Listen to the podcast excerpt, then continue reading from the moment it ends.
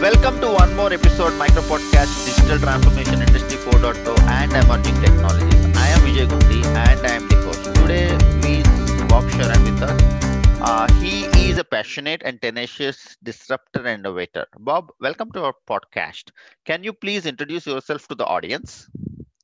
Yeah, thank you for that. Thank you for having me. Um, yes, uh, my name is uh, Bob Sharon, and I'm the uh, founder and chief innovation officer of uh, Blue IoT, um, who in fact have developed the first smart cities platform from the cloud uh, that actually controls and manages buildings in such a way that delivers amazing sustainability outcomes. Uh, amongst other things, I judge data centers for fun. Um, globally, I don't get paid, I do it for love. Um, I'm one of those square pegs in a round hole, to quote Steve Jobs, but we love to get things done and accomplish things for everyone's benefit. So, thank you uh, for allowing me that introduction. Uh, good to know, Bob. Uh, so my next question is about uh, uh you know the digital transformation industry 4.0 adoption. Can you share uh, some of the business challenges associated? Certainly. Uh, look, I, I, think one of the challenges, especially for startups, are to gain acceptance. Um, because a, a, lot of organizations look at you and say, gee, you're pretty small. Um, will we even deal with you? That, that's probably one of the first challenges. Uh, and the other one, of course, is you, you're trying to cross the divide into a new world of uh, technology uh, to deliver an outcome. And so we're starting with an open book, trying to develop new things. And of course, you know, you're putting everything at risk uh, in order to, um, you know, find new and better ways of, of doing things. And so uh, we, we, we just found uh, that we were able to do things uh, and develop some world leading technologies, but then to get adoption uh, by organizations anywhere is, is, a, is a huge um, challenge. Uh, fortunately, we were able to do that. Um, and I guess that's the same challenge for many startups uh, around the world. Um, uh, the other one, of course, is to develop your product in such a way that it becomes commercially viable uh, a lot of organizations have great ideas and startups, but trying to convert those great ideas into uh, commercially uh, sustainable outcomes, that is, cost effective delivery methods that will deliver an actual return uh, to um, clients and customers, is another challenge. And so uh, uh, we were, you know, in the same boat as many, but fortunately, we were certainly able to overcome uh, these challenges. Uh, of course, cash flow is another major challenge uh, to any startup. So, raising capital, raising funds, which is a continuous exercise even to this day for us, uh, is always uh, a challenge. Um, but um, you know, we, we we're getting there. Um, we've been able to raise a, a, reasonable amount of funds thus far, um, but now uh, we're certainly moving into next phases. But uh, these are common challenges that I'm sure many startups can relate to.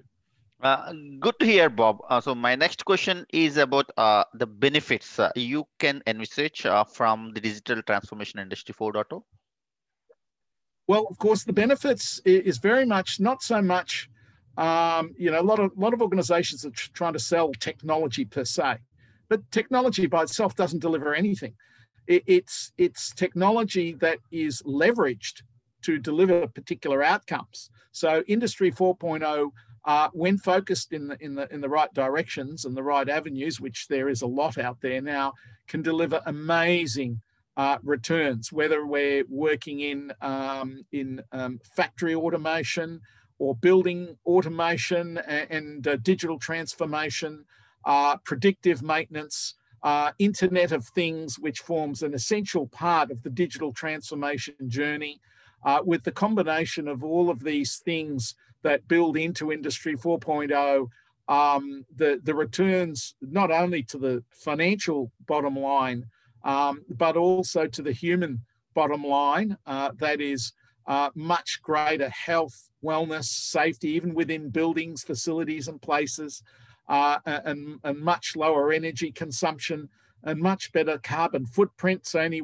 any any any organization moving towards carbon neutrality, uh, again, it, it's an amazing uh, support to all of these things and, and, smarter management and, and with all of that democratization of data uh, for the good of everybody and for the planet. So, um, so many ways, and I've only probably just touched the surface. Um, then you can go right into, you know, the human uh, elements and and and uh, sensors on people uh, to again uh, support ongoing health and wellness uh, of people um, especially those with chronic conditions as well. There's a whole host of things um, that Industry 4.0 is moving forward and certainly will be delivering returns a bit like the initial industrial revolution. Then, of course, we had the communications revolution, uh, and now we have Industry 4.0. Uh, Thanks, Bob, for sharing uh, insights uh, along with the business benefits and challenges. Now, coming to the opportunities, what kind of opportunities we think are going forward? Oh, look, am amazing opportunities. Um, we look at what's happening with COVID 19, for example, um, and what that has done is realized that we've got a problem in that um, uh, organizations and, and building owners and operators don't have access uh, to their buildings and facilities remotely, um, especially for legacy, older buildings. And there are the majority of buildings out there are in that category. Um, and then we go to health and safety and wellness of people in these buildings, proximity, density of people, uh, airflow management, all sorts of things uh, around the prevention of, of, of uh, bacteria and viruses and things like that. Um, so, um, what COVID has done was said to people that you know, we need to future-proof our buildings and facilities. We, if, if other outbreaks come, what can we do to mitigate the risks? So we need to be able to access the buildings remotely. We need to control them uh, and manage them from any device anywhere, whether it be a phone or a laptop or anything. Uh, we need to know what's happening in the building with all the assets, with all the devices. Whereas up to now, that hasn't been the case in, in most situations. So the, the journey to digital transformation is now going to accelerate uh, post COVID 19, and uh, it's going to benefit um, everyone. It's going to reduce the carbon footprint. Um, it, it is going to it is going to enhance um, it is going to enhance uh, the operation of these buildings and places. It's going to make it safer for people. It's going to make it healthier. Um, and it's just going to happen automatically um, as we move forward. So a lot of good opportunities, um, and that includes open spaces, parks, gardens, the saving of water uh, by using sensors and working uh, and operating these systems from the cloud. It is it is going to be absolutely amazing. Uh, so, lots of opportunities coming uh, without any shadow of a doubt. Uh, thanks, Bob, uh, for sharing uh, uh, on the business benefits, challenges, and opportunities. Now we heard about that. So, what about business models in a post-COVID era? Okay, now business models is going to be very interesting. So, we're going to have a move towards a SaaS model. Uh, that is a software as a service type model. Um, so, what I see are probably um, two predominant models moving forward. The first model being you'll have your capital cost of, of, of systems and things uh, and digital transformation going in, uh, along with an ongoing subscription, which will um, basically mean we're continuously commissioning, we're continuously standing by the side of our customers to deliver returns to the triple bottom line through analytics, through AI, machine learning, a whole lot of different aspects, uh, supporting clients to continue to deliver savings uh, ongoing basis on an ongoing basis. However, um, uh, initially there will be everything as a service, so total SaaS model. But over time, I think we will move to the model where it is an everything as a service, and we'll move away from a capex traditional model, cheapest price wins, uh, which is not sustainable in the long term. Long term, we're looking for continuous long term total cost of ownership savings, and that that will be best borne out in the SaaS model where it's uh, everything as a service with no capital cost up front. Uh, and that's really where I see it going over time. Uh, thanks, Bob. So can also share uh, some of the use cases, case studies, at least uh, three in number, uh, where you worked or working, and yep. what are your experiences? Yep. Okay. Well, we had a very first system in the world that was installed, the first smart city platform where we delivered building automation from the cloud. Um, uh, uh, running a local non-IP network uh, was in a small office building by a local council uh, in uh, the city of Greater Dandenong in a suburb in Melbourne. Um, and um, uh, this building um, uh, was, was small, uh, had about seven big package systems delivering heating and cooling to the various parts of, of the two-story building um, for their office staff. And um, as soon as we took over, immediately we, we, we went from having five degree variations in temperature from one part of the office building to the other down to about one and a half degrees, one degree mostly. Um, and then we got to achieving 21% savings off total uh, electricity, um, utility bills uh, year on year, and about 47% savings on the HVAC component uh, of, of, the building. So that was that was the very first uh, building we did. Um, that was commissioned in December 2018. Um, then we have a, another building that was a, a, a, lot more complex. It was a 23 year old uh, infrastructure running a whole lot of mixing boxes, uh, letting hot and cold air in at once. Uh, there was 19 mixing boxes and there was three package systems and it's a very complicated old system. Um, and so we uh, replaced the old systems in their controls and put our own building automation platform from the cloud in there with hardware inside. And on that one, uh, year on year, over six month period, um, we saved 70% of the HVAC kilowatt hours year on year and 46% of the electricity consumption kilowatt hours year on year and we also save 64% of gas megajoules year on year, which was amazing um, outcome. Um, and so in a more, in another more recent one, we just commissioned in Sydney, um, an 8,000 square meter library. Um, we have saved uh, approximately 41% of uh, kilowatt hours uh, year on year, but um, we're, we're, we're only starting to, to tune up uh, the system. Um, so that's already pretty massive. Um, and uh, the visualization that has come out of it uh, and, uh, and the access to all the data, uh, our clients are extremely happy uh, with the results. And we're just continually looking uh, and improving the systems and the service, um, especially now as we're moving to predictive maintenance. And these systems do have um, um, predictive maintenance built into them. So if we find a, a, motor or a pump is going out of line, uh, we've got the power factor numbers because we're measuring all the electrical circuits in all our systems. We, we, we don't not measure this. We need to measure every single circuit in our purview uh, in order to understand the data because we're data driven and we need to know what's happening on site. So uh, we're achieving great outcomes and uh, we are expanding, um, you know, to other countries, uh, though I suspect COVID will, will keep us at bay just a little bit till we get to the other nations. Uh, fantastic use cases, Bob, to hear from you. So my next question is about uh, the emerging technologies. We say digital emerging technologies such as Internet of Things, artificial intelligence, and so on and so forth.